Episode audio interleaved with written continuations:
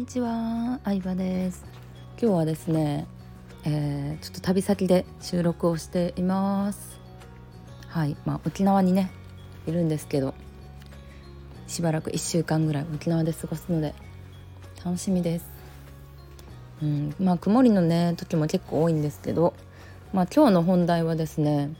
自分が楽しんでる エスエヌエス じゃないと運用は難しいっていう話をしようと思うんですけど、まあこれは本当にそのままで、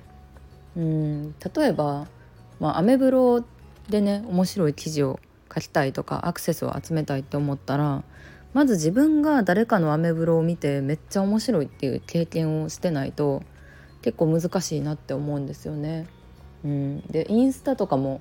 まあ、同じだと思うんですけど、いわゆるインスタでどういう投稿が受けるのかとか、なんかそのインスタ内での文化、 エスエヌエス ごとに文化ってあるじゃないですか。あのインスタではこうバズるけどいいねいっぱいつくけど、うーん例えばツイッターでは同じことを投稿してもバズらないみたいなのってよくあると思うんですけど、それぞれの文化に馴染むっていうのもまあ一つ大事なことだと思ってて、まあ、私自身はもともとアメブロから エスエヌエス をスタートしたから、まあ、アメブロの文化は結構分かってるつもりなんですよね。うん、まあそんなにねあの結構 空, 空欄を開けたというか、改良した文章だったりとか写真とか、なんか日記的なのがこう受けるっていうのは、うん、分かってたりとか、あとはまあインスタはね、うん、ちょっと前はこう綺麗な写真だったりとか食べ物、場所、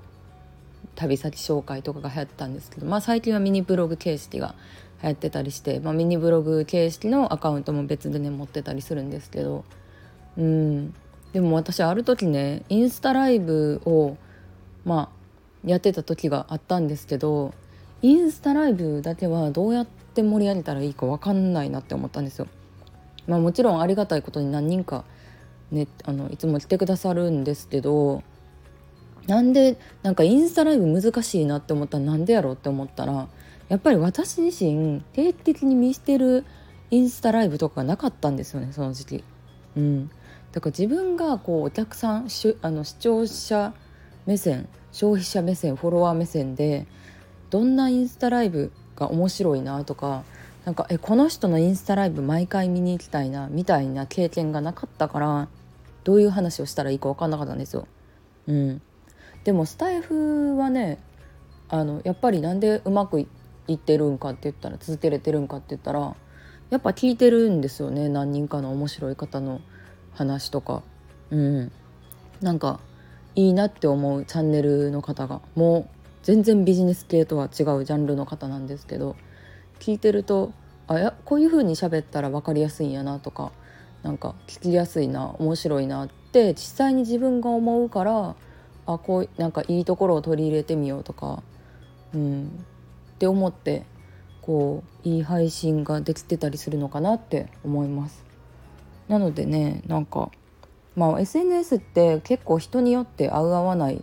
があったり、 エスエヌエス 自体がダメというよりかは、うん、スタイフは得意やけどインスタは苦手な人とかもいると思うし、喋るの得意やけど文章を書くのが苦手って人もいると思うから、まあ、まずはいろいろやって自分に合うものを探していくっていうのは一つやと思うんですけど、うん、まずなんか自分がその消費者目線で面白いなっていうものを見つけるっていう経験が結構大事な気がしますね。うん、じゃないとなんかなんだろうな分かんないと思う分かんないと思います。最近で言うとさ、うん、なんかアイドル、女の子のアイドルをに女の子のファンがついたりするじゃないですか。で、なんかもともとアイドルオタクやった子がアイドルになったりするんですけど、どういう振る舞いをしたらファンが喜んでくれるかとか分かってる人は強かったりするんですよね。うん、どういうアイドルにどういう エスエヌエス をやってほしいかとか、どういう写真を見たいかとかをそのファン目線で分かってるから、うん、例えばですけど元アイズワン エイチケーティー の宮脇さくらちゃんとかはもともとアイドルオタクからのアイドルになったから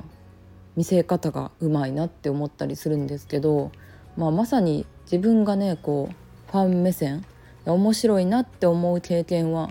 結構大事だなと思いますね。まあ、その点で言うと私はまあ YouTube とかももうほぼ毎日のようにまあなんか研究というよりかは趣味で見てたりするんですけど、うーんじゃ見てたりするので、まあ、こういうのがいいのかなっていうのは結構考えたりするんですけど、あんまりなんかツイッターで一人の人をずっと追いかけてるみたいなのは正直なくて、なのでなんかツイッターの面白さはちょっと私はあんまりまだ分かってない、うん、のでやめちゃったっていうのがあるんですけど、なんかまずは純粋に自分が